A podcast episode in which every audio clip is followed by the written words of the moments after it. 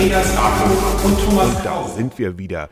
Frisch aus Lübeck hätte ich beinahe gesagt, sind wir wieder Nee, gelandet. da waren wir ja gerade. Ja, genau, da waren wir frisch aus Lübeck sind wir wieder, lass mich doch ausreden, sind wir gelandet wieder in unseren Heimat- oder in unseren Wohnorten, besser gesagt. Heimatort ist dann wieder was anderes. Dann würden wir in Horsville und im Friedrich-Wilhelm-Lübcke-Koch sitzen. Ob man das immer will, sei auch dahingestellt. Hallo, liebe Hörerinnen und Hörer und lieber Andreas, moin. Moin, lieber Thomas. Ja, du bist äh, fast auf dem Sprung. Wir wollen gar nicht sagen, aber du, du bist so ein bisschen in Urlaubsstimmung schon, ne? Ich bin schon so ein bisschen in Urlaubsstimmung, ganz ehrlich, und es geht nach Lanzarote. Wir wollten mit der Familie 2020 nach Lanzarote fliegen, hatten das auch schon gebucht und dann wissen wir, Andreas, weil das war ja auch das Geburtsjahr unseres Podcastes, dass da alles anders kam. Dann gab es zum Glück das Reisebüro Hebbel, das mich nicht sponsert, aber aus Überzeugung sage ich, die waren damals sehr tolerant mit der Rückzahlung und so. Wir hatten ja alles schon längst überwiesen und das war auch kein sehr billiger Urlaub. Also da haben wir auch lange drauf hingefiebert. Und jetzt, wenn kein Lockdown dazwischen kommt, sind wir nächste Woche äh, um diese Zeit schon am Flughafen. Super, ja, dann wünsche ich euch guten Flug, schönen Urlaub und bevor du in Urlaub gehst, wollen wir aber noch eine Folge abschießen. Ganz genau. Oh Gott. Ja, wir, hatten, Ja, wir haben ja vor zwei Wochen waren wir ja mit Lorenz Meyer verabredet. Die Genau. Folge hat sehr, sehr viel schönes Feedback gebracht, finde ich. Also mich haben sehr viele Leute angeschrieben und gesagt, Mhm. dass das ein toller Typ ist. Und ich finde es eben so interessant, weil Lorenz Meyer, dieses Internetphänomen damals als Guru, überall in den Social Media Kanälen ist er ja so ein kleiner Raufbold, aber im Gespräch echt ein sehr freundlicher, zugewandter Mann, finde ich. ja. Und ähm, ja, interessante Geschichten. Aber die, ihr hört euch jetzt erstmal diese Folge an, weil da habt ihr reingeklickt und dann klickt ihr nachher, falls ihr sie noch nicht gehört habt, auch nochmal in die von Lorenz Meyer, würde ich sagen. Genau, oder? weil äh, da, da sage ich auch noch ganz kurz etwas dazu. Das Feedback zu der Folge war großartig, obwohl das ja unsere längste, heute würde man sagen, längste Folge Hm. ever war, haben die Leute sich die, viele Menschen sich die viel Mühe gemacht, äh, sich die ganz zu hören. Aber das war auch, finde ich, wenn man in der Materie drin ist, hört man das sich auch gerne an. Ne? Man kann ja auch Pause drücken und dann Man kann auch auf ne? Pause wenn, wenn drücken, du man jetzt kann im sich das Urlaub stückeln. ist, ne, der macht genau, das dann im ganz Urlaub genau. schön. Genau, und diese Folge handelt von einem Mann, der da heißt Andreas Tempel und der ist Schuldirektor, leitender Gesamtdirektor der Alexander Koppel Gesamtschule hier in Solingen. Und jetzt werden einige vielleicht sagen, ja Mensch, jetzt habt ihr gerade wieder von Corona gesprochen und so und da war doch irgendwas mit Homeschooling und so. Und äh, an, äh, Alex, äh, Alexander Koppel hätte ich beinahe gesagt. Andreas Tempel war derjenige, der den Solinger Weg gegangen ist. Und was das genau ist, das werden wir auch gleich im Gespräch hören. Da ging es eben um Corona und die Unterrichtungsmöglichkeiten an der Schule, eben nicht nur Fernunterricht oder äh, also nicht nur Distanzunterricht oder äh, Unterricht direkt in der Schule. Aber da werden wir gleich mit ihm sprechen und uns das anhören. Das erste Mal beim Schulleiter oder dass du bei einem Schulleiter sitzt und keinen Ärger bekommst. Ne? Ja, er hat sich meine Zeugnisse kommen lassen und Oh war je. jetzt nicht so begeistert von früher. Nein, ich, ich reveal das ja so ein bisschen. Ich hoffe, meine Kinder hören die Folge erst sehr, sehr viel später. Ja, bitte noch Ähm, warten. noch ist das Interesse an diesem Altherren-Podcast nicht so groß. Aber wir sind, naja gut. Ähm, wie der auch immer sei, ich würde sagen, wir hören uns das mal an und danach treffen wir uns dann zum Umtrieb wieder, ne Andreas? So, morgen wieder. Ja, genau. Vielen Dank, ihr beiden, denn ich sitze heute hier in Solingen. Ich musste gar nicht so weit fahren mit dem Fahrrad, mal gerade fünf Minuten zur Alexander-Koppel-Schule. Und hier neben mir sitzt der Schulleiter der Alexander-Koppel-Schule und das ist Andreas Tempel. Und wir haben uns schon so ein bisschen warm gesprochen. Ich sage erstmal Hallo und guten Tag Ja, guten Tag. und äh, würde sagen, wir steigen direkt ein in das Thema Schule und alles, was damit äh, zusammenhängt. Und ich denke mir, im Gespräch wird sich schon ergeben, was äh, uns da so auf der Seele liegt. Meine Schulzeit liegt glücklicherweise lange zurück. Ich habe meine Zeugnisse alle noch und hader des Tages, der da kommen wird, wo meine Kinder diese Zeugnisse sehen werden. Aber das ist eine andere Geschichte. Ich weiß nicht, wie das bei Ihnen ist. Sie haben ja auch, wenn ich das richtig äh, recherchiert habe, eine Tochter. Ähm, und äh, wie war das denn für Sie als Vater damals sozusagen auf der anderen Seite, nicht als, als Lehrer, sondern als Vater äh, in der Schulzeit Ihrer Tochter, die ja auch schon ein bisschen länger zurückliegt? Ja, genau. Meine Tochter wird ähm, in einem Monat 34. Das ist also schon ein bisschen her. Ähm, das lief parallel. Ich war äh, junger Lehrer, jüngerer Lehrer und meine Tochter war klein und kam dann vom Kindergarten in die Grundschule und ging dann äh, weiter auf die weiterführende Schule, wie das dann halt so ist. Ähm, und ich bin mit allem konfrontiert worden, auch auf der anderen Seite, was damals schulisch schon gerade auch nicht rund gelaufen ist. Zum Beispiel wurde am Ende der Grundschulzeit natürlich nicht in Richtung Gesamtschule beraten, auch in Richtung Gesamtschule. Das hätte ich mir sehr gewünscht, sondern da war nur das gegliederte System in der Beratung und ich saß aber ähm, natürlich bei dem entsprechenden Elternabend dabei und durfte der Kollegin dann ein bisschen helfen, dass das dann auch noch mit in den Blick gekommen ist. Okay, das ist ja auch ganz nett, aber ansonsten auch, ich sage jetzt mal, andere Eltern oder Thematiken, die, die uns Eltern, ich bin ja auch äh, Vater zweier Kinder, die, wo es dann auch diverse Elternabende hier an der Alexander-Koppel-Schule gibt ähm, und man hat ja einfach so, so kleine Sachen, aber die haben sie ja vielleicht auch mit dem Lehrer-Know-how ein bisschen besser überstanden, weil manchmal gibt es ja dann auch, finden die zum Beispiel kein Ende, weil jeder hat was auf dem Herzen, das ist ja auch wichtig, jeder soll gehört werden, aber man sitzt dann da und sagt, das hätten wir vielleicht auch ein bisschen kürzer machen können. So, mit sowas mussten sie sich dann auch in Anführungszeichen rumschlagen. Ja, natürlich, denn äh, ich war da sehr gewissenhaft unterwegs, was die Pflegschaftsabende angeht, also nicht einer von den Elternteilen, die dann äh, zu Hause bleiben oder denken, naja, soll mal die Frau machen. Nein, äh, sondern äh, da waren wir schon zusammen unterwegs, beziehungsweise ich erinnere mich nur, dass ich ständig da gewesen bin. Mhm. Und ähm, ja, Elternabende können sehr langwierig sein.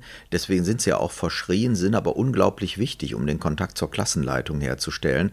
Und das war ja wiederum nun mal die andere Rolle, die ich zu dem Zeitpunkt angenommen habe. Ich war Klassenlehrer zu dem Zeitpunkt. Das habe ich 17 Jahre gemacht und eine meiner großen Leidenschaften. Deswegen habe ich versucht, die Kollegen da auch entsprechend zu unterstützen, aber auch so manchen Redebeitrag der Eltern versucht, ein bisschen zielführend, auch zeitlich zielführend nach vorne zu bringen. Die wollte ich gerade sagen. Also gibt es eigentlich auch für für Lehrer, für die Kollegen Seminare effizient Meetings gestalten. Also ich komme auch so ein bisschen aus der freien Wirtschaft zunächst und da, da gab es dann eben auch, da wurden wir dann auch zu, zu Seminaren oder zu Workshops geschickt, wie kann man so ein, so ein Meeting effizient gestalten. Nun ist natürlich die, die Wirtschaft nicht mit dem Elternabend vergleichbar, weil da gibt es ja auch ganz andere Sorgen oder auch, sage ich mal, unterschiedliche äh, Bedürfnisse von, von Menschen, die, die vielleicht nicht so gut oder die überfordert sind, sage ich mal, mit den Anforderungen, die eben so ein Schulbesuch auch mit sich bringen kann. Ne? Also gibt es da sowas, solche Fortbildungen oder also,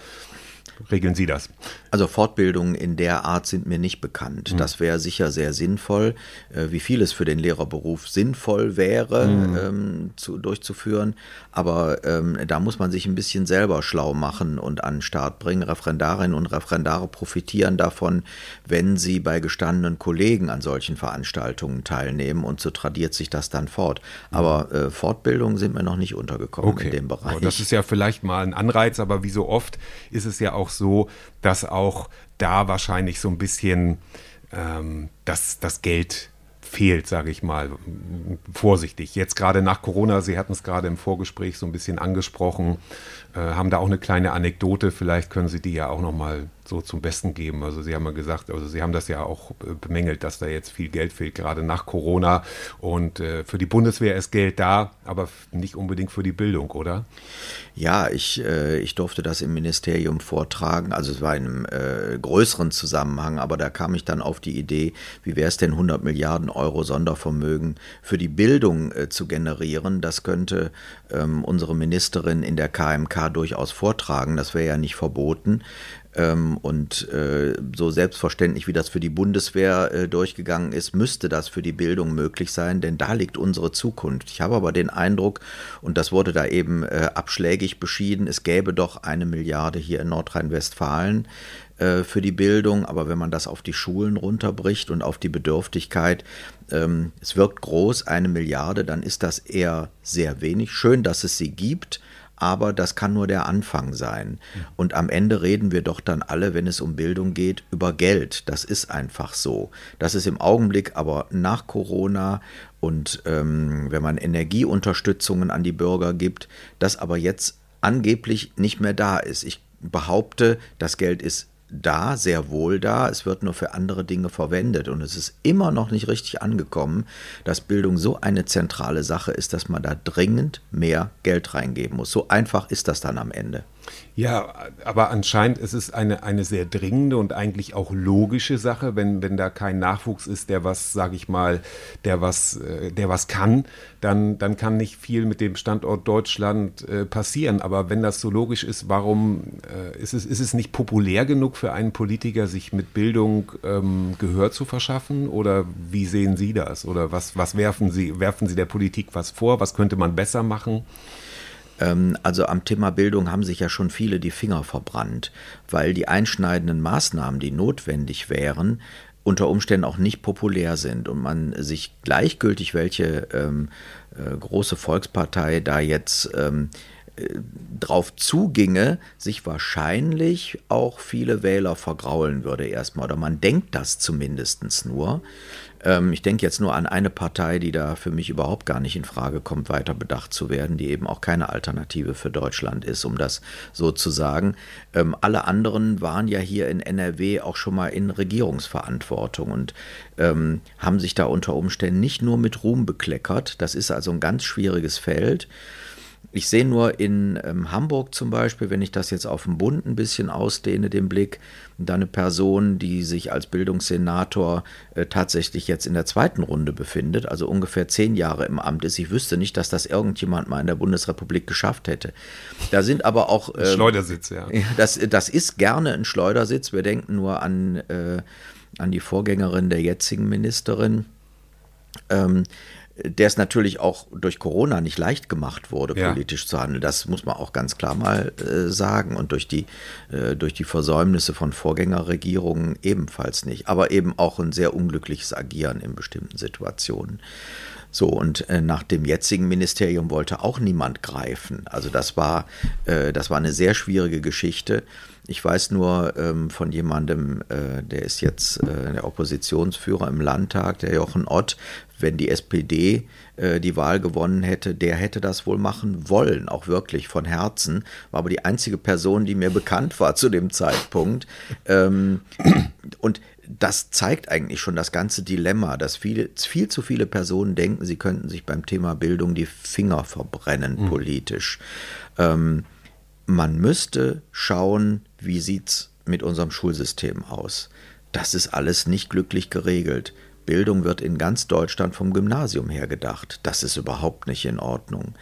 Ähm, Gesamtschulen wie meine hier zum Beispiel, ähm, die stehen überhaupt nicht im Fokus, obwohl es immer mehr werden. Wir haben in NRW mittlerweile über 300 Gesamtschulen, 660 Gymnasien, aber ähm, das waren mal viel weniger Gesamtschulen. Wir, wir laufen jetzt auf die Hälfte der Zahl der Gymnasien zu. Mhm. Das findet aber kaum irgendeine Berücksichtigung, wenn es darum geht, Bildungspolitik umzusetzen. Mhm.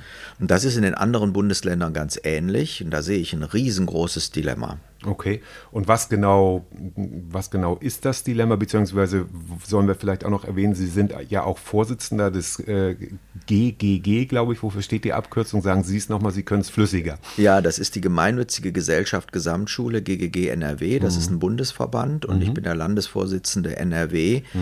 Ähm, und äh, da bekomme ich natürlich mit, wie das kulminiert, weil ich da den Blick aufs Land auch habe mit meinen Kolleginnen und Kollegen und nicht nur etwa auf Solingen. Ich bin hier aber auch Schulformsprecher für Solingen. Wir versuchen äh, gemeinsam den Schulstandort Solingen zu entwickeln oder mhm. für meine Schule. Also mhm. ich kann vom ganz Kleinen auch ins ganz Große gucken. Ins ganz Große gucken, genau. Und ja, Bildungspolitik. Ich habe das Wahlplakat damals noch fotografiert von Tim Kurzbach, der also jedem Kind ja ein iPad versprochen hat. Wie, ist, wie viele sind dann angekommen bei Ihnen, um das jetzt mal so ein bisschen platt populistisch zu fragen? Ja, da ist ja dann wieder die Frage der Kosten. Wo kommt das Geld her? Mhm. Solingen war eine der Kommunen, die die entsprechenden Gelder sofort abgerufen hat, lange äh, bevor andere Kommunen das sehr kleckerlesweise gemacht haben. Das hat schon alles gut geklappt, aber hier geht es um die Kinder die nach Bildung und Teilhabe finanziert werden. Die haben alle tatsächlich eins gekriegt. Okay. Das Geld ist vollständig ausgegeben worden. Vom Land sind tatsächlich alle Lehrerinnen und Lehrer zu einem bestimmten Zeitpunkt X mit Geräten bedacht worden. Mhm. Das ist auch schon mal eine richtig gute Maßnahme gewesen. Die Frage ist jetzt bloß, wo kommt Neues her? Äh, denn wir haben ja neue Kinder in Bildung und Teilhabe. Die können, sagen wir mal, aus den Grundschulen die Geräte nicht mitbringen, sondern die bleiben natürlich da. Es gibt mhm. kaputte Geräte, die ersetzt werden müssen.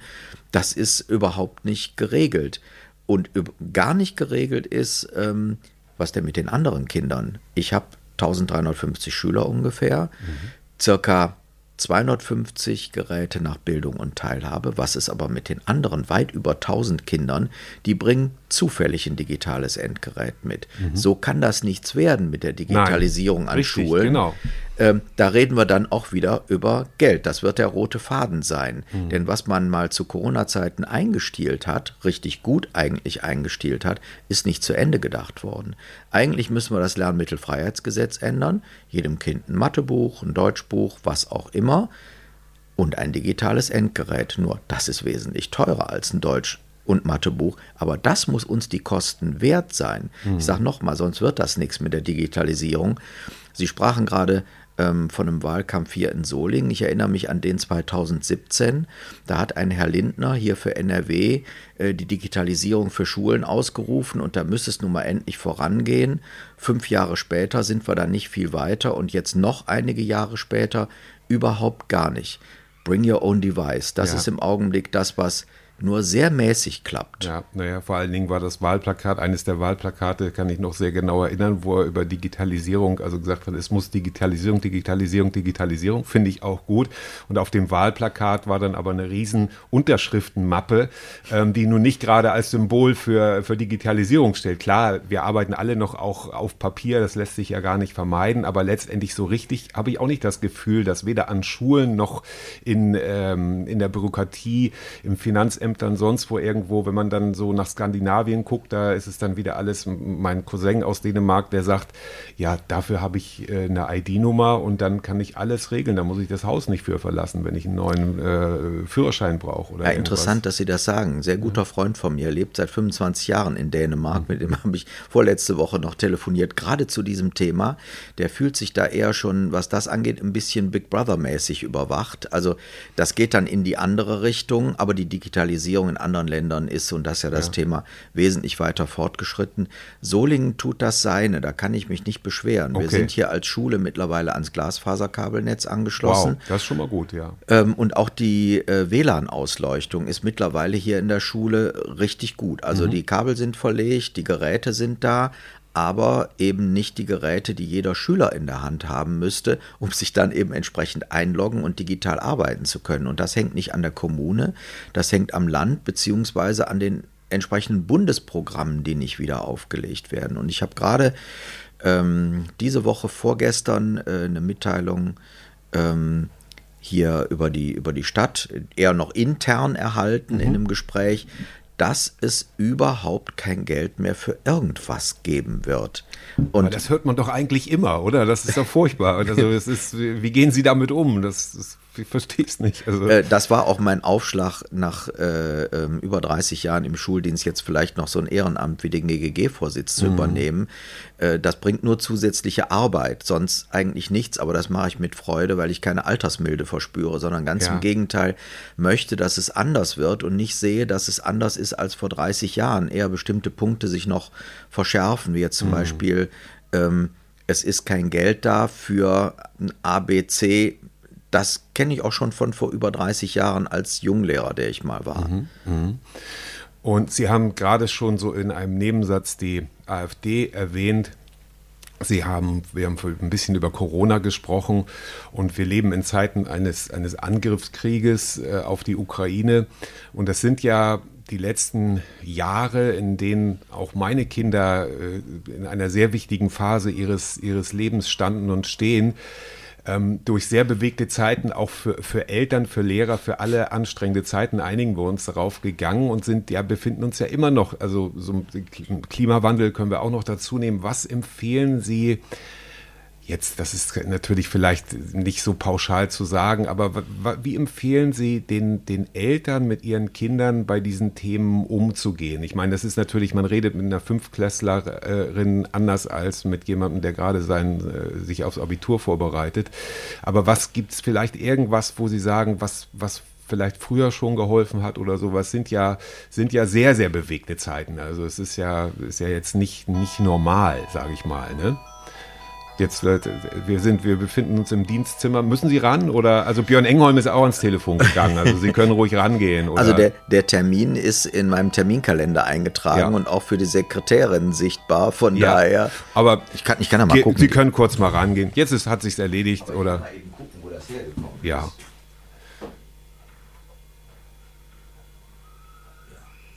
Das ist das Sekretariat der Termin ist eingetragen. Von Hoffentlich, daher. hoffentlich nichts, nichts wirklich Dringendes. Dann kommt gleich jemand rüber. Wenn Dann ich also wirklich dringend erreicht werden muss, dann, Okay. dann Wir lassen wird das drin, Tür das hat eine. Dynamik, das ist, äh, Das ist Schulalltag. live on tape, das ist Schulalltag, ganz genau. Ja, haben Sie da irgendein ein, äh, Rezept, wie man sagt, wie kann man den Kindern das beibringen oder wie kann man, soll, sollte man vielleicht nur Optimismus verstrahlen oder auch nicht zu sehr durch die rosa Brille? Was sagen Sie so aus Ihrem Bauchgefühl heraus? Also das Wichtigste war für mich immer als Lehrer gleichgültig, in welcher Rolle ich unterwegs war, ob als, als Junglehrer, als Klassenlehrer, jetzt als Schulleiter oder als Verbandsvorsitzender.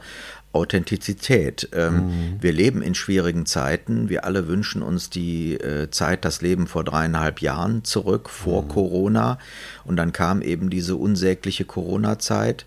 Dann äh, dieser unglaubliche Krieg. Ich bin immer im Unterricht unterwegs gewesen, äh, als Geschichts- und Gesellschaftslehrer, Lehrer nie wieder Krieg. Und ich tue alles mit meinen Schülerinnen und Schülern, erziehe sie zu Demokratie und äh, ähm, dazu die Dinge kritisch äh, zu äh, begutachten, aber eben auch möglichst politisch aktiv zu sein, wenigstens wählen zu gehen. Ähm, und dann, äh, dann kommt sowas. Entsprechend finanziell ähm, auch ähm, ja, mit den Folgen. Ähm, Heizung, äh, Heizungskosten, die durch die Decke gehen, die unterstützt werden müssen. Also ganz viele Kosten, die in andere Richtungen gegangen sind. Und das Gefühl der Menschen, und da teilen sich Eltern natürlich auch ihren Kindern auch unbewusst mit, wir leben in einer Zeit, die große Sorgen und Nöte bereitet, in einer sorgenvollen Zeit.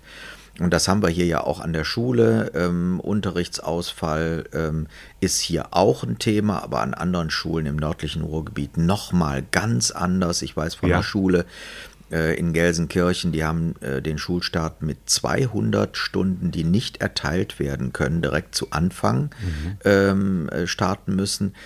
Das ist richtig bitter. So, das teilt sich alles Kindern und Jugendlichen natürlich mit.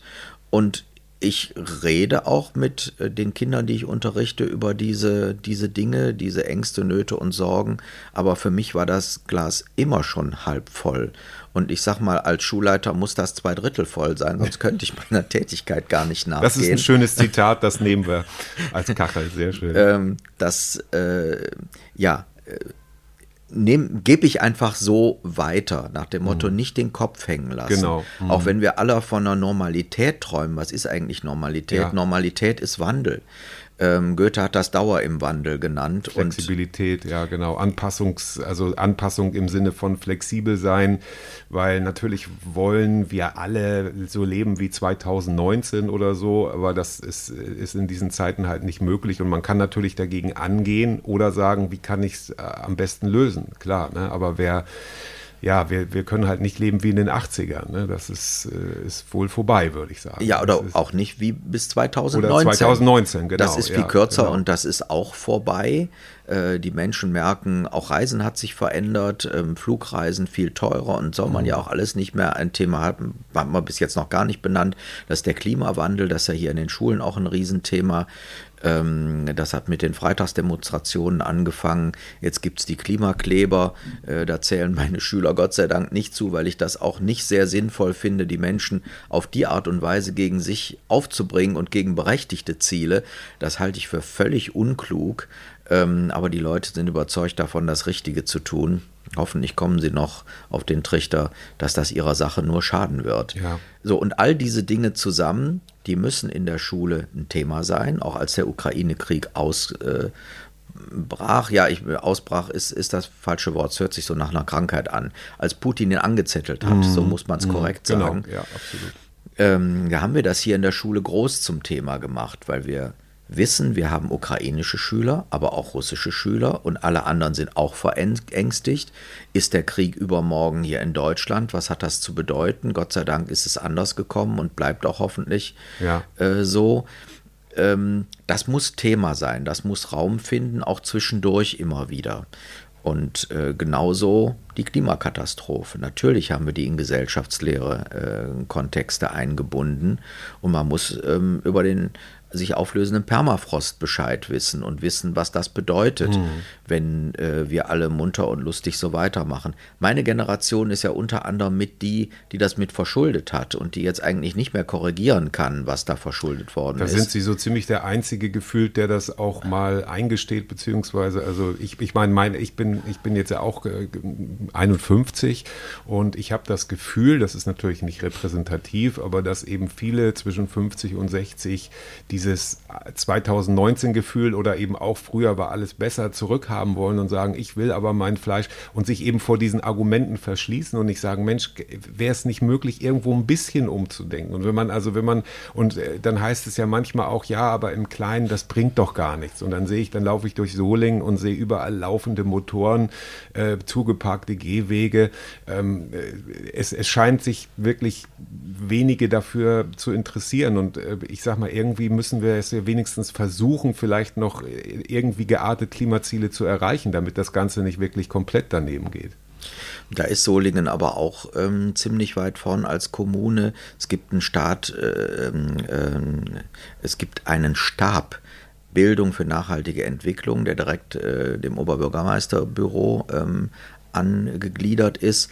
Äh, das gibt es so schnell nicht nochmal in der Kommune, wo all diese Dinge mit aufgegriffen werden und versucht werden, für die Kommune, für Solingen handhabbar machen, äh, zu machen und auf vielen Ebenen umzusetzen. Und Schulen, Schulen sind da nur eine Ebene von mehreren. Mhm. Wie wird man als Schule dann nachhaltig oder wie, was kann man, was, was haben Sie da so geplant oder bereits realisiert?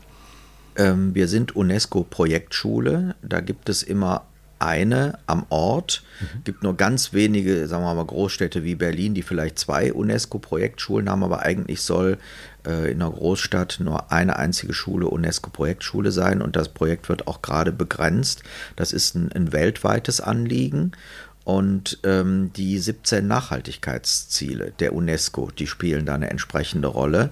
Und da gibt es den sogenannten Whole School Approach, so nennt sich das. Das ist jetzt von mir nicht ein Anglizismus, sondern das ist so. Es ist das ja, interna so. ja, ja, es ist international ausgerichtet als mhm. UNESCO-Projekt und deswegen heißt das so. Das heißt, die ganze Schule soll sozusagen von diesen 17 Zielen in unterschiedlichem Maße, das was Schulen eben angeht und sie leisten können, äh, erfasst werden. Mhm. Und ähm, das ist erstmal unser Aufschlag. Und wir sind das geworden, weil wir gemerkt haben, vor sieben Jahren war das der Fall, wir machen da schon ganz viel von. Wir müssten das nur mal bündeln. Und mhm. die Bündelung, äh, die gelungene Bündelung war eben, ja, UNESCO-Projektschule zu werden. Und wir sind mittlerweile im zweiten von äh, drei äh, möglichen Status, mhm. die man erreichen kann.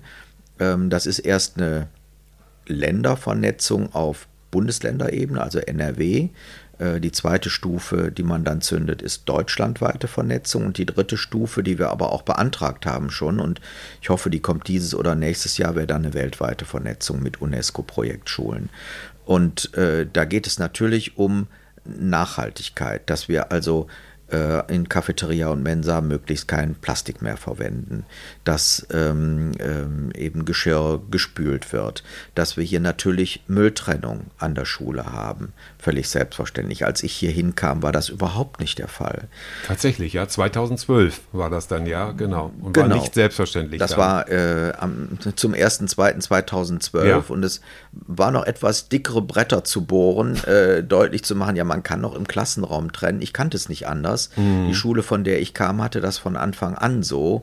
Und äh, man kann auch Kinder und Jugendliche dazu erziehen, dass das sinnvoll ist. Man darf natürlich nicht äh, vernachlässigen, was da mit dem Plastikmüll passiert. Das ist die andere Sache. Da gibt es ja auch entsprechende Dokumentationen. Das ist sehr traurig, wie viel dann wirklich dem Recycling zugeführt ja. wird. Aber, Aber, da haben Sie als Schule dann natürlich keinen, keinen Einfluss drauf. Das ist, Sie können es ja zumindest äh, das umsetzen, was umsetzbar ist. Genau, und wenn man es nur im Kleinen tut, Sie haben das eben schon angesprochen, mhm. ähm, Klimaziele zu erreichen, heißt dann ja Deutschland mit seinen äh, kleinen drei Prozent weltweit und was soll das? Mhm. Aber dann sind es wenigstens diese zwei oder drei Prozent. Mhm. Frankreich baut neue Atomkraftwerke. Wir schaffen sie Gott sei Dank ab, die Atomkraft. Da wird dann natürlich getönt, ja, lass die Meiler doch wiederbeleben ähm, angesichts der Energiekrise. Nein, das sind schon die richtigen Schritte, die ja gerade gegangen werden. Warum sollten wir die falschen nachtun, nur weil andere Leute sie falsch gehen? Richtig. So, und dazu zu erziehen, äh, entsprechend äh, bewusst zu machen, das findet alles äh, im Rahmen einer ähm, Projektschule statt. So, jetzt kommt der äh, jetzt, wir können ruhig, wir können ruhig kurz unterbrechen dann. Das ist kein ja. Problem. Ich lasse einfach laufen, ich schneide es nachher raus. Ja, hallo, hier ist Tommy aus dem Schnittraum. Hier mache ich jetzt tatsächlich das allererste Mal in der Geschichte des digitalen Frühshoppens einen kleinen Schnitt, weil der Schulalltag zuschlug und Herr Tempel gefragt war. Er musste also als Schuldirektor hier persönlich vor Ort sein. Dauerte nicht lange. Das war vielleicht vier, fünf, vielleicht waren es auch sechs Minuten. Aber die habe ich natürlich jetzt rausgeschnitten und danach geht es dann jetzt gleich weiter mit dem Gespräch. Viel Spaß dabei. Ähm, es geht eben darum, womit Schulen im Augenblick alleine gelassen werden und vor allen Dingen Gesamtschulen, Sekundarschulen und die Primusschulen im Land.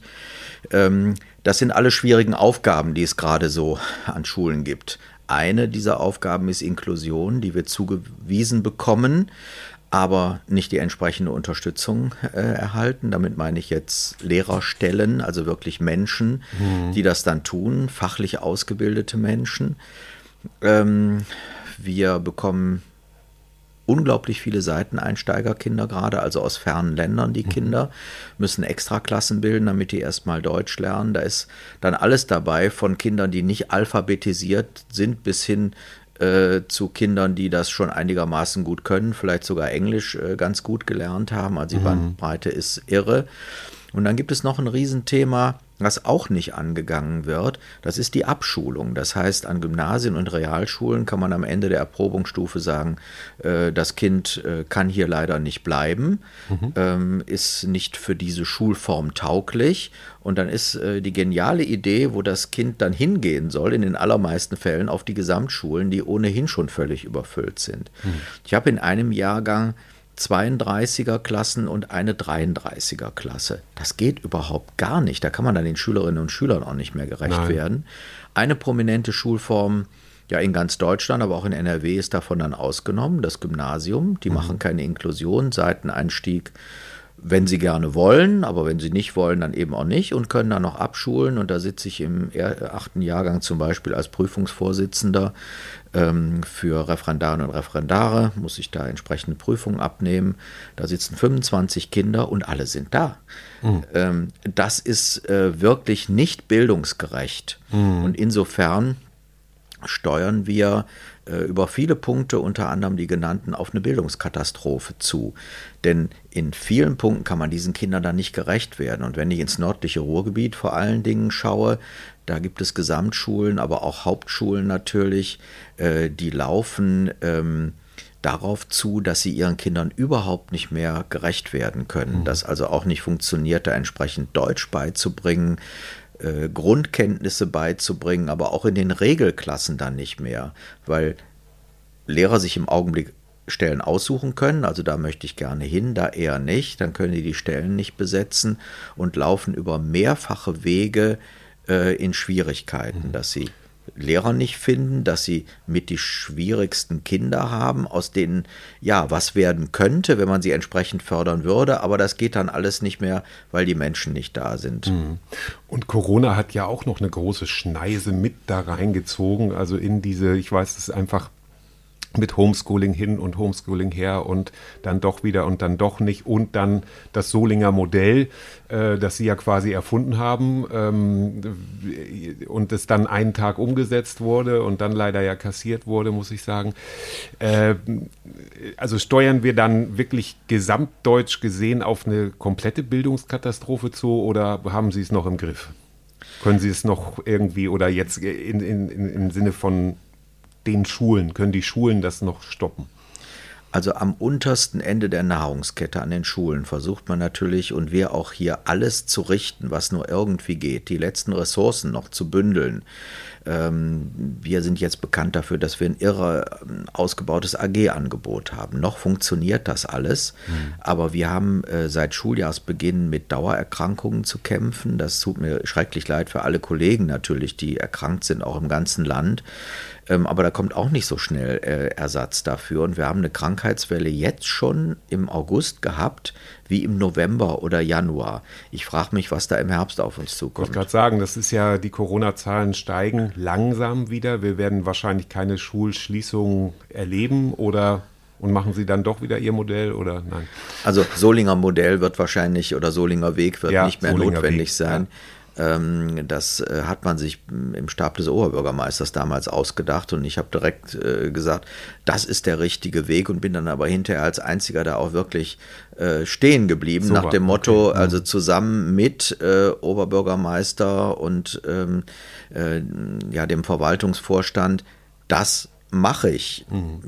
Die Absage kam ja auch viel zu spät. Es war ja bekannt, dass die Schulmails dann immer so spät kamen. Die habe ich dann leider nicht mehr gelesen und das am nächsten Tag dann gemacht. Und eine Kollegin von Ihnen vom WDR äh, zu Gast, die einfach sehen wollte, wie wir das umsetzen. Und dann war es mhm. an dem Tag aber verboten und deswegen ging das dann durch die Decke damals. Mhm. Und äh, ich bin dadurch ein bisschen bekannt geworden, ja.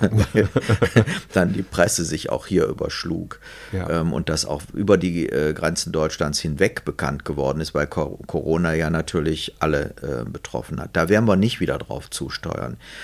Ähm, da bin ich ziemlich sicher. Aber ähm, wir kriegen das alles nicht mehr geregelt. Wir fangen mhm. dann an, auch hier an dieser Schule Unterricht zu kürzen, womöglich. Ähm, Jahrgänge nach Hause zu schicken, wenn einzelne Tage sich nicht mehr durch Vertretungsunterricht abbilden lassen. Dann müssen wir zum Beispiel die Älteren nach Hause schicken, was natürlich gar nicht gut ist. Die eine oder andere Stunde digital unterrichten, damit sie nicht ganz ausfällt. Ähm, da sind wir wieder beim Thema Digitalisierung. Mm, wie gut genau. kann das klappen? Nur so ja. gut, wie die Schüler eben auch ihre Geräte und wenn da die Abi-Klausuren dann auch runterzuladen sind. Äh, da gab es ja auch mal so eine Sache, wo sie sehr relativ, sagen wir mal, freundlich ungehalten waren. Ja, wir haben hier zu zehn äh, Leuten gesessen, wie an anderen Schulen auch, die so groß sind und darauf gewartet, äh, dass die Kollegen die Aufgaben auswählen können. Nur deswegen waren wir so viele. Sonst macht das Stellver äh, der, der Schulleiter, vielleicht Stellvertreter oder Oberstufenleiter. Dann sind es nur zwei. In dem Fall waren es bei uns zehn. Äh, das hat gar nicht gut geklappt. Und das in einem Land, das die Digitalisierung also seit vielen Jahren so groß auf die Fahnen geschrieben hat. Die Ministerin hat sich ja entschuldigt und es ist erklärt worden, wie es passiert ist. Ich glaube, das wird so auch nicht nochmal kommen, aber man, man weiß ja nicht wie. Wir waren.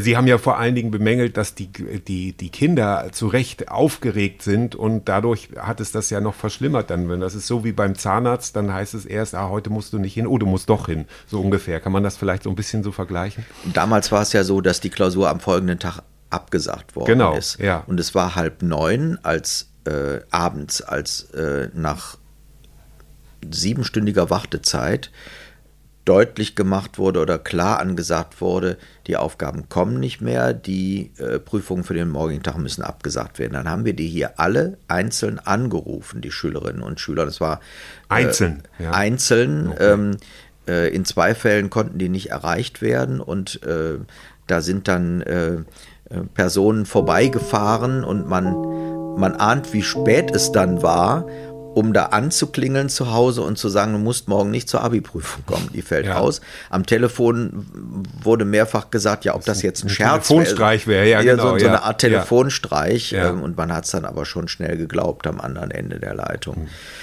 Das sind so, so Dinge, die, die sollen und dürfen einfach nicht passieren. Die verunsichern und die zeigen aber auch, auf welch schütterem Boden dieses ganze Schulsystem steht, wie, wie es beobachtet wird. Natürlich wird Schule und alles, was da passiert, auch von der, von der Presse und von allen möglichen gesellschaftlichen Institutionen sehr stark beobachtet.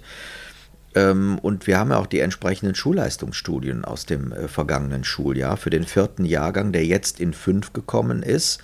Ähm, und äh, diese Untersuchungen haben deutlich gemacht, die Ergebnisse gehen gerade wieder nach unten, also mhm. von, der, von der Qualität her. Ähm, vor 23 Jahren hatten wir den PISA-Schock 2000 und wir gehen wieder in eine völlig verkehrte Richtung. Thema war ja gerade Corona und Ja. die Folgen. Das sind natürlich noch die Spätfolgen von Corona, denn die jetzt in fünf sind, kann man sich ja ausrechnen. Wo waren die, als Corona auf dem Höhepunkt Ja, war? ganz klein. Ganz, Ja, ganz klein, klein ganz ganz- schwierige ja. Zeiten. Aber ähm, abgesehen vom Fachlichen, das immer so in den Vordergrund rückt, nach dem Motto, die können nicht richtig Deutsch und die können nicht richtig Mathe. Alles richtig, das ist so. Diese Jahrgänge haben wir jetzt in den Schulen und müssen gucken, wie wir damit umgehen. Ist ja eine ganze Menge mehr nicht gelernt worden, was an Schulen so läuft. Äh, soziales Lernen, Methoden, Arbeitstechniken. Sozialverhalten auch, äh, ne? also man sa saß zu Hause in seinem Kämmerlein und hat gewartet, jetzt kommen, also ich musste mit meiner Tochter, die eben jetzt in die fünfte gekommen ist, äh, zur Schule gehen und dann kopierte Unterlagen abholen. Äh, hier ging es dann schon besser, da fand, also in der Koppelschule ging es dann schon besser, da gab es dann den Online-Unterricht zumindest teilweise. Das ist schon, war schon eine harte Nummer für die ganz Kleinen. Ja, wir haben ja gezeigt, ähm, wie es gehen kann in diesen Corona-Zeiten. Wir haben ja tatsächlich digitalen Unterricht gemacht. Genau. Ähm, wenn man uns ließ. Und das durfte ich Ihren Kollegen von der Presse ja auch tatsächlich vorführen. Einmal war Reuters TV äh, hier und hat gedreht. Dieser Beitrag, der ist weltweit rumgegangen. Äh, so geht Digitalisierung nach dem Motto. Und äh, hier in Solingen haben wir es gezeigt. Man hat uns nur nicht immer so gelassen, wie, wie wir gerne gewollt hätten. Da liegt auch ein weiteres Grundproblem ähm, dass ich gerne eine Vertrauenskultur von den vorgesetzten Stellen hätte. Da meine ich nicht die Bezirksregierung mit, das ist in aller Regel gegeben, sondern eher ministerielle Stellen. Und da denke ich auch an ganz Deutschland. Warum vertraut man Schulleitungen nicht mehr, selber vor Ort zu wissen, wie man handeln kann? Und ähm, es geht ja nicht darum, dass ich mir hier besonders bequem machen möchte oder meinen Kollegen. Ganz im Gegenteil wollen wir einfach, dass es für die Kinder und Jugendlichen am besten geht. Und das wissen wir am besten. Ja. Und das weiß man nicht, wenn man möglichst weit weg ist vom Geschehen. Richtig. Nein, also wenn ein Klassenlehrer morgens hier ganz normal zum Unterricht kommt und abends dann bei der ähm, Pflegschaftssitzung noch bis um 21.30 Uhr hier ist und sich dann noch anhören muss, ich muss früher los, ich bin müde, sagen dann einige Eltern, also so habe ich das erlebt, dann denke ich mir auch, ja, das ist also nicht bequem. Das ist nicht bequem. Also da muss ich auch mal eine Lanze für die Lehrer brechen. Ja, ähm, Früher habe ich das anders gesehen, aber heute sehe ich das ein bisschen aus der Sicht des Erwachsenen. Jetzt kann ich ganz elegant noch einflechten, was ich eben noch sagen wollte. In Corona-Zeiten ähm, hat ja der Großteil unserer Gesellschaft begriffen, was Lehrerinnen und Lehrer eigentlich so den ganzen Ja. Tag machen und wie wichtig das ist. Vorher war der Beruf ja, ähm, ich sag mal, nicht ganz so angesehen bei vielen Leuten. So vormittags äh, recht und nachmittags frei. Äh, an Gesamtschulen gilt das schon 50 Jahre nicht mehr.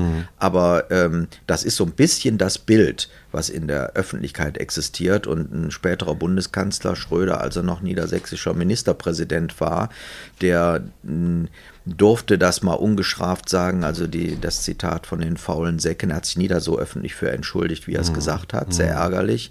Aber ähm, dass er es sagen konnte und dass es keinen Aufschrei gab, zeigt auch, ja, so ein bisschen Common Sense ist das. Also in Corona-Zeiten hat man schon begriffen, ähm, was wir eigentlich so tun. Ich glaube, dass wir da auch äh, gestiegen sind im Ansehen und gerade jetzt auch ähm, in einer Zeit, in der die Probleme richtig aufploppen, die es an Schulen so gibt, ja, da wird deutlich, was wir eigentlich jeden Tag so wegstemmen und wegwuppen für die Kinder und Jugendlichen, zu deren Absolut. Besten. Bei super Bezahlung. Sag Wir, jetzt ja, wir, wir Also, sind aber also, auch nicht schlecht bezahlt. Das will ich überhaupt Okay, gar nicht gut, bestreiten. gut. Äh, jetzt gibt es auch A13 für alle, also auch werden endlich ähm, äh, andere Lehrämter werden auskömmlich besoldet. Das ist der richtige Weg. Nur man hat das wieder nicht zu Ende gedacht. Was ist denn eigentlich mit Leuten, die schon befördert sind auf A13? Die sagen jetzt, na, wofür soll ich denn eigentlich mehr Arbeit machen, Ja. wenn alle das Gleiche kriegen? Ähm, so, da ist also dringend noch Nachsteuerungsbedarf. Also es wird vieles anscheinend nicht zu Ende gedacht, wenn ich das so richtig resümieren kann jetzt. Ja, das sind so Schnellschüsse, das könnten wir uns in Schule ganz schlecht erlauben mit Ja. Kindern und Jugendlichen, weil uns dann sofort von denen zurecht die Knüppel zwischen die Beine geworfen werden. Kommen wir jetzt noch so ein bisschen am Abschluss zu den angenehmen Themen, sage ich mal, oder beziehungsweise ähm, Sie, äh, Schulpartnerschaften liegen Ihnen sehr am Herzen und Sie pflegen die ja auch, haben einige Schulpartnerschaften. Haben Sie noch eine Wunschschule, mit der Sie eine Partnerschaft abschließen wollen oder so? Hab, vielleicht hört ja jemand zu, der da dann entsprechende Initiative ergreifen könnte oder Also tatsächlich haben wir da ein Eisen im Feuer, wie man so schön sagt.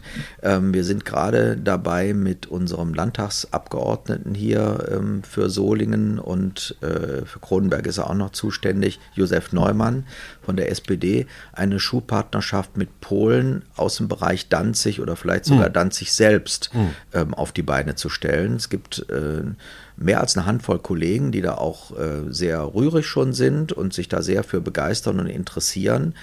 Und das finde ich aus bestimmten Gründen, die wir auch schulisch noch gar nicht angesprochen haben, hochgradig wichtig.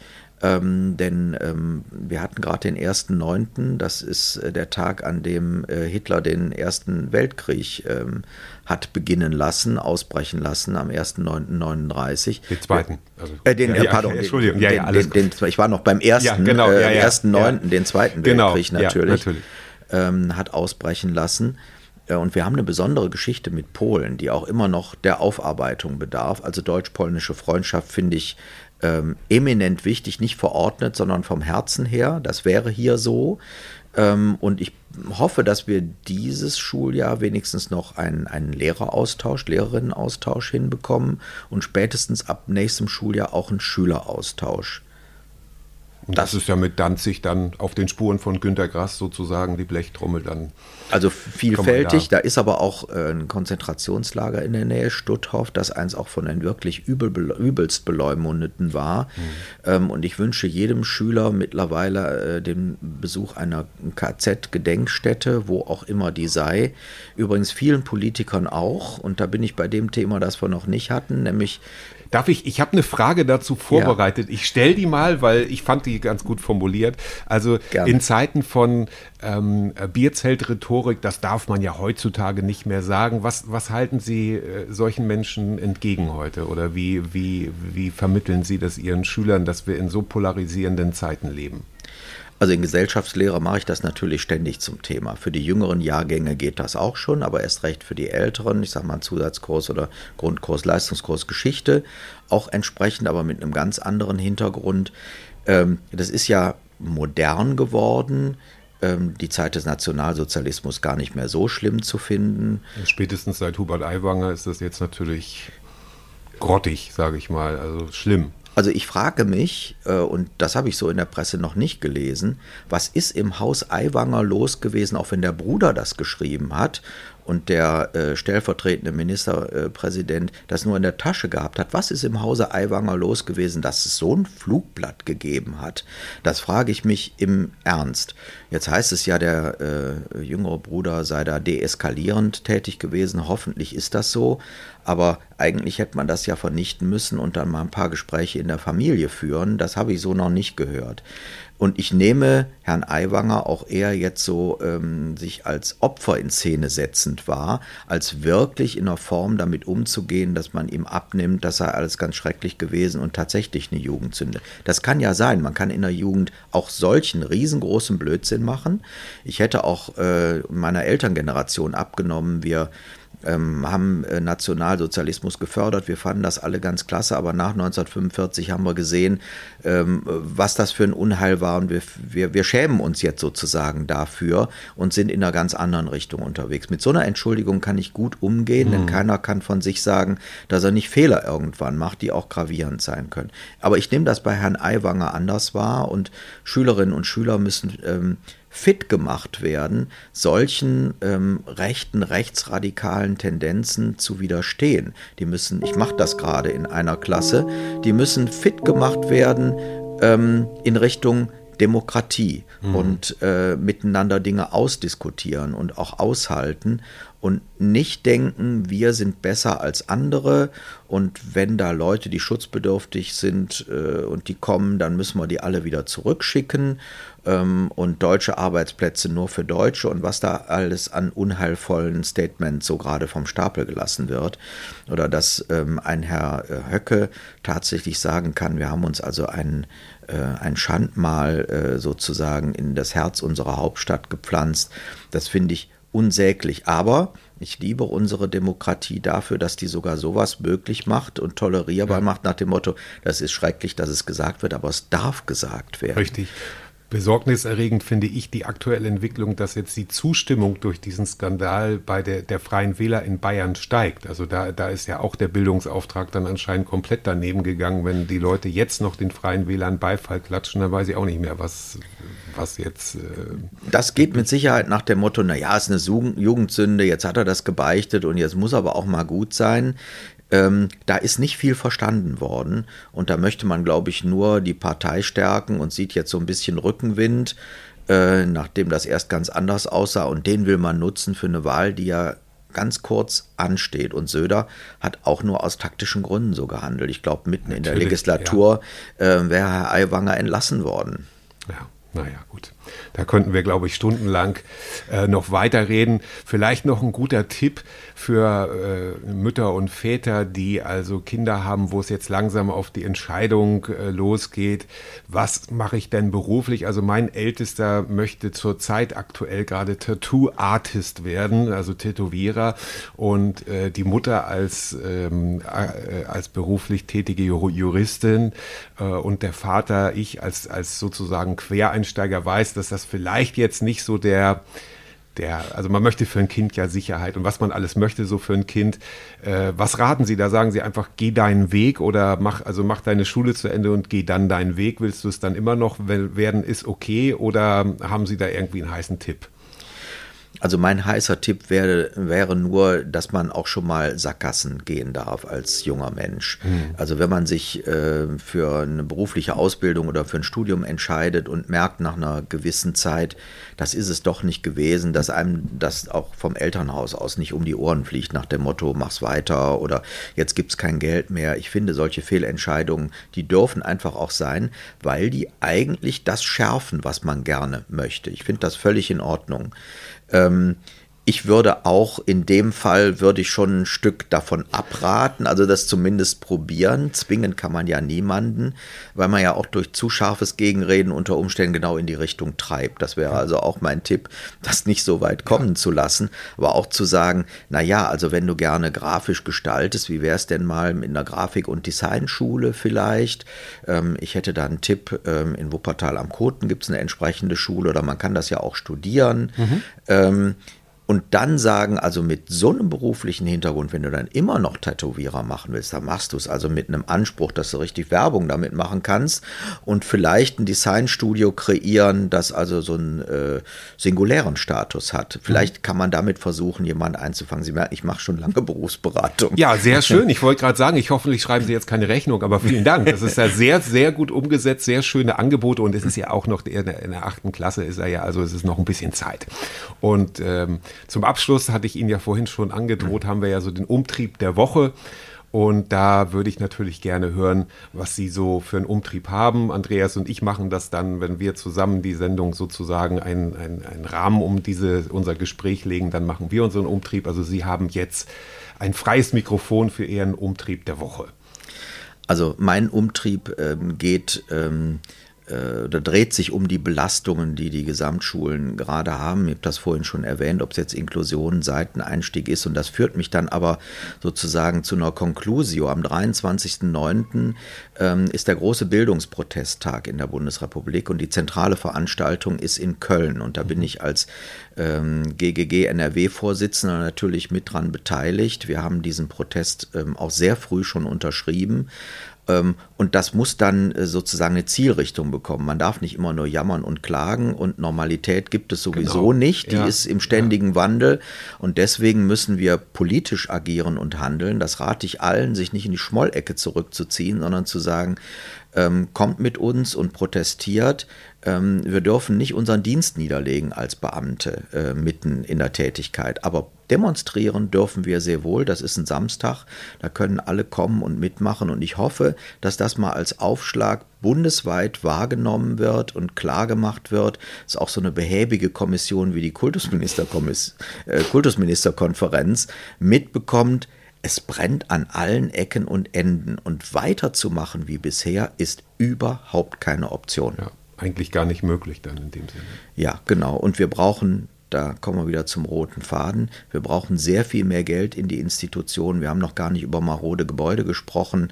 Äh, will das jetzt nicht vertiefen, aber da können sich alle was drunter vorstellen, die von ihren Kindern ähm, da was zu hören bekommen. Ja, wir haben ja das immer in diesem Fall sagen wir, das legen wir auf Wiedervorlage für den digitalen Frühshoppen, weil wir merken, wir könnten, also ich höre ich höre Ihnen auch gebannt zu, finde das sehr interessant, das mal so aus, aus, aus nächster Nähe, aus erster Hand zu erfahren und würde sagen, wir legen das, ich wohne ja um die Ecke, also dann mal gucken wir mal, was im halben, im Jahr vielleicht ist. Vielleicht gibt es dann wieder einen Aufhänger und dann äh, bedanke ich mich, dass äh, Sie sich die Zeit genommen haben, Herr Tempel, für den digitalen Frühshoppen.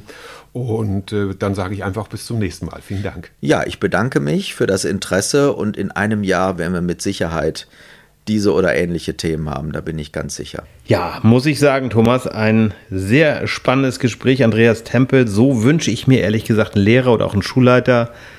Der ja. hat ja viele Visionen, die richtig sind. Also ist mein Empfinden, meine Wahrnehmung. Ja. Also ein echt guter Typ. Ja, und ich, auch wenn man vielleicht anderer Meinung ist bei manchen Themen, aber es ist einfach jemand, der auch mutig ist und auch mal unbequem ist und das finde ich, finde ich ganz, ganz wichtig.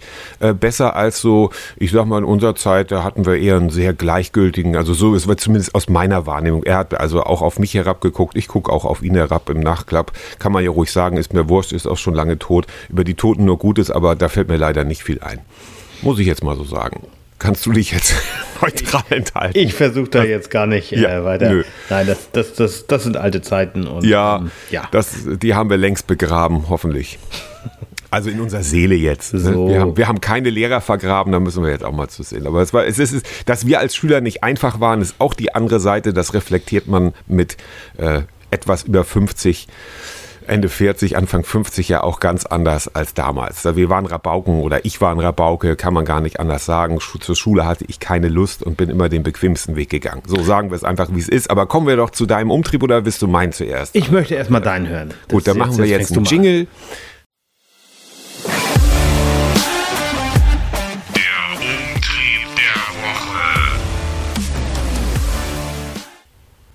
So, mein Umtrieb der Woche hat leider wieder mit äh, Verkehr zu tun.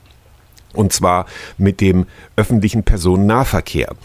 Denn äh, mein äh, Kind sollte, mein Sohn sollte diese Woche zu einer Veranstaltung, die haben Projektwoche und das ist ja auch gut und schön. Und die Lehrer hatten dann leider vergessen mitzuteilen, dass die Kinder, äh, die, dass wir also die Tickets für die Bahn und die Busse extra bezahlen müssen. Das ist so ein bisschen untergegangen. Also die Kinder mussten vorher 50 Euro mitnehmen und da hatten wir gedacht, das sei damit abgegolten, war es aber nicht. Also mussten wir jetzt ein ähm, Ticket besorgen. Und da fing es dann schon an. Ich wollte natürlich nicht ins ähm, in, ins Fahrkartencenter hier in der Innenstadt, weil dann hätte ich mich äh, bewegen müssen und wollte Zeit sparen und habe versucht, das online zu lösen.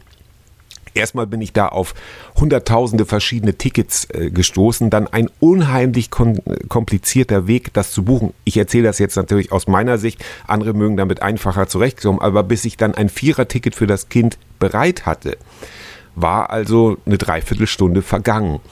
Und das dann auf das Handy von, das, von, dem, von dem Kind zu kriegen, war auch noch okay. Das ging dann auch irgendwie.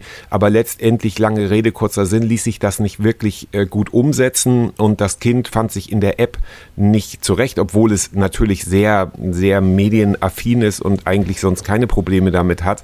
Und ähm, ich finde das ganz, ganz schlimm, dass das heutzutage jetzt noch so kompliziert ist. Dann haben, sagen jetzt vielleicht einige Menschen, bei euch gibt es doch auch das neue Schüler-Deutschland-Ticket für 29 Euro. Ja, das gibt es, aber das gibt es nur, wenn man einen Stempel von der Schule hat und wenn man das entweder per Post dahin schickt oder da persönlich vorbeigeht. Also es ist nicht möglich, das per E-Mail oder online irgendwie abzuschließen. Und da sage ich nur Digitalisierung, es ist noch ein weiter Weg zu dir. oh ja, da, da, kann ich aber ergänzend dazu sagen, das ist eine Geschichte, die hier in Schleswig-Holstein gerade gespielt hat. Eine, ich glaube, eine Dame über 80 wollte ein Seniorenticket buchen. Ja. Und das ging nicht am Schalter beziehungsweise am Automaten. Das geht mhm. nur online. Das ist dann so ein bisschen ja. das Verrückte andersrum. Ne? Ja. Also wenn, dann muss es natürlich bedienerfreundlich sein und genau das ist der Punkt. Ja. Und ich finde, dass man bei, ich, wir sind ja nun auch ein Podcast, der sich sehr für die Digitalisierung, äh, ne? Einsetzt, unser Namen. genau. Und aber, wir halten uns ja auch für sehr digital, genau. aber das ist natürlich, wo ich denke, äh, einigen Leuten sollte man schon noch den Zugang so gewähren und sagen, okay, da müssen wir, müssen wir mal gucken. Ne? Aber Äh, Selbstverständlich, selbstverständlich. Das muss ja auch nicht immer alles schwarz und weiß sein, das ist ganz klar. Andreas. möglich sollte muss- es sein, aber ja. Genau. Und ich wollte auch noch lobend erwähnen, ich bin mal von einem unserer Podcast-Termine mit der Bahn zurückgekommen und wollte dann mit der Regionalbahn weiter und habe im Zug mein Ticket gebucht über die Bahn-App. Das ging bequem, das ging einfach, das war eine feine Sache. Ne? Also, und das ist ja auch eine konstruktive Kritik, weil es geht immer besser. Und äh, wie gesagt, das fängt schon an bei der Tarif. Also wir haben hier so viele verschiedene Tarifzonen. Wenn man mit der Regionalbahn irgendwie fahren will, es ist wahnsinnig kompliziert. Also ich nehme es zumindest so wahr. Und äh, ja, das war mein Umtrieb. Ja, ich habe einen Umtrieb, da möchte ich ein bisschen aufpassen, weil ich nicht möchte, dass die Personen sozusagen erkannt werden. Das ist nämlich Ja. aus meinem Umfeld. Also Frank Umfeld und Rita, sag doch. Nein. Es ist einfach, ja, ich äh, habe so erlebt, dass es einem Menschen, den ich sehr mag, den nicht so gut geht im Moment. Also der, der große äh, mentale Probleme hat. Ich will jetzt gar nicht mit Depressionen um die Ecke kommen, das sind immer so Felder, aber dem geht es einfach nicht gut. Hat große Probleme, aber er will partout nicht drüber reden. Auch mit, auch innerhalb der Familie wird das klein geschrieben, äh, klein, klein geschwiegen, also so ein bisschen, so, was sollen die Leute denken? Nach außen muss alles perfekt sein, toller Job, tolles Haus, tolle Kinder, bla bla bla, ne? Du weißt so. Und das ist so, das macht mich immer so ein bisschen ratlos, wo ich denke, dass es so wichtig ist, was andere denken und vor allem für Dinge, für die man ja nichts kann, wenn man krank ist oder wenn man, wenn es einem über eine längere Zeit, jeder hat mal so eine vielleicht etwas düstere Phase, das geht mir immer im November nachher so, dass ich da so ein Ja. bisschen, ich weiß, bei dir ist genau umgekehrt, müssen wir nicht Genau, wieder, aber, ja. ne, aber ich mag das, diese dunkle Jahreszeit, das macht, macht irgendwie so mir nicht so die beste Stimmung. Mhm. Aber damit kann, ich- kann ich arbeiten und damit kann ich leben und das ist gut. Nur bei dieser Person ist es halt so, dass es schon ein bisschen, ein bisschen heftiger ist und es wird aber nach außen hin nicht kommuniziert und auch innerhalb des Freundeskreises nicht kommuniziert. Und ich vers- versuche da irgendwie, aber man muss, äh, das weißt du selber ja auch, ähm, aus eigener Erfahrung vielleicht, ähm, es bringt ja auch niemanden irgendwas aufzuzwingen. Das ist, will ich, will ich ja auch gar nicht. Äh, ich fühle mich da nur so sehr hilflos und denke, na gut, Ja. ich kann nur Hilfe anbieten und sagen, Mensch, wenn du reden willst, dann machen wir es. Nur ich kann halt auch nicht intervenieren oder sonst irgendwas. Naja, es kommt immer darauf an, wie weit fortgeschritten das ist. Ne? Nachher, äh, nachher heißt es dann, hätte bloß jemand was gesagt und du bist ja, Ja. Äh, äh, in, insofern auch schon als unbequem im positiven Sinne, weil, also da hast du mir schon öfter mal das Leben damit gerettet, einfach unbequem Dinge anzusprechen, das will man dann nicht unbedingt hören und manchmal liegt man ja vielleicht auch nicht richtig, aber in diesem Fall kann ich da natürlich auch nicht tiefer reinsehen, aber wir sollten alle in der Gesellschaft immer unsere Augen offen halten. Gerade diese ganz schlimme Sache, die du angesprochen hast, dass die Leute, nee, mir geht's gut und nach außen, was sollen denn die Leute denken? Das ist ja etwas, was ich, äh, worüber ich mich schon immer äh, mein ganzes Leben lang hinweggesetzt habe, dass ich ähm, oft auf Konvention, damit ecke ich natürlich auch manchmal an. Das meiste, was ich mache, ist ganz bewusst. Manchmal ähm, ist es dann auch unter Persönlichkeits- oder Charakterentwicklung abzuhaken, wenn man sagt, meine Güte, war ich früher ein Idiot oder ignorant oder so. Aber äh, was sollen die Leute denken, finde ich immer ganz, ganz schlimm, wenn Leute in so einem engen Korsett leben. Und meine Güte, das ist, dafür haben sich auch schon Leute umgebracht. Also in Ja, unserer das- nächsten das ist Nähe, so die- die weil, weil sie eine ich- andere, und deshalb bin ich da auch immer sehr empfindlich. Gestern Abend saß ich auch wieder zusammen und dann sage ich, also ich habe in Berlin gewohnt und da war, da waren, äh, da hat's also jedes Geschlecht mit jedem äh, getrieben, sage ich jetzt mal, und auch in der Liebe.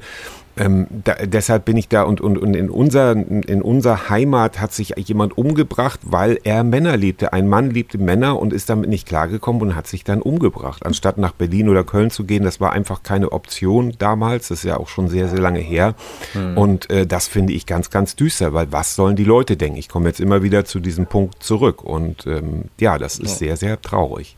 Ja, und das ist eben so dieser Umtrieb, der so, wo ich denke, na, einerseits, es ist völlig egal, dass, ich weiß das, aber viele anderen ist es leider nicht so. Und tja, Bei vielen Ja, anderen ist es nicht so. aber da können wir eben in dieser Zeit, wo, wo, wo so viele Menschen jetzt im, im Herbst, obwohl wir ja einfach, also ich sitze hier in, äh, wirklich in Badehose fast, äh, wir haben ja immer noch, ähm, heute Morgen sind es ja auch schon äh, fast 16 Grad hier und es sollen heute noch 23, 24 Grad werden. Wir haben jetzt ja, und du Schwein fliegst jetzt in den Süden, ne? Weißt Mitte du, redet immer von, September. der Winter ist so toll und jetzt geht er schön Ja, das ist. nach, nach Gran Canaria. So ein da finde ich es ja schön. Ja, Na, genau, komm. viel Spaß auf Gran Canaria. Ich genau, wünsche dir ja. trotzdem einen schönen Urlaub. Genau, nein, aber da, äh, da finde ich es ja schön. Und wenn ich nach Hause komme, möchte ich ja gerne Herbst haben. Aber wie gesagt, für, für diese Zeit sollten wir ein Auge auf unsere Mitmenschen haben, weil viele kommen mit dieser Dunkelheit nicht klar. Mein Lebenselixier ist anderer, düsterer. Ja, Gefühle. Und in diesem Sinne, passt auf eure Mitmenschen auf. Ja, und gerade seid die, die sagen, seid stabil und Genau, und gerade die, die sagen immer, bei mir ist alles in Ordnung, bei denen ist überhaupt nichts in Ordnung, meistens. Ja, also Thomas. Auch die, hier spricht der Küchenpsychologe. die, die, die Floskel, alles gut, die kann ich Ja, ganz schlimm, ganz schlimm. Ja, Alles gut. ganz schlimm. In diesem. Sinne, alles gut bei uns und was weiter. Ende. Gott, Schöne es wird Zeit. nicht besser. Macht's gut, tschüssing.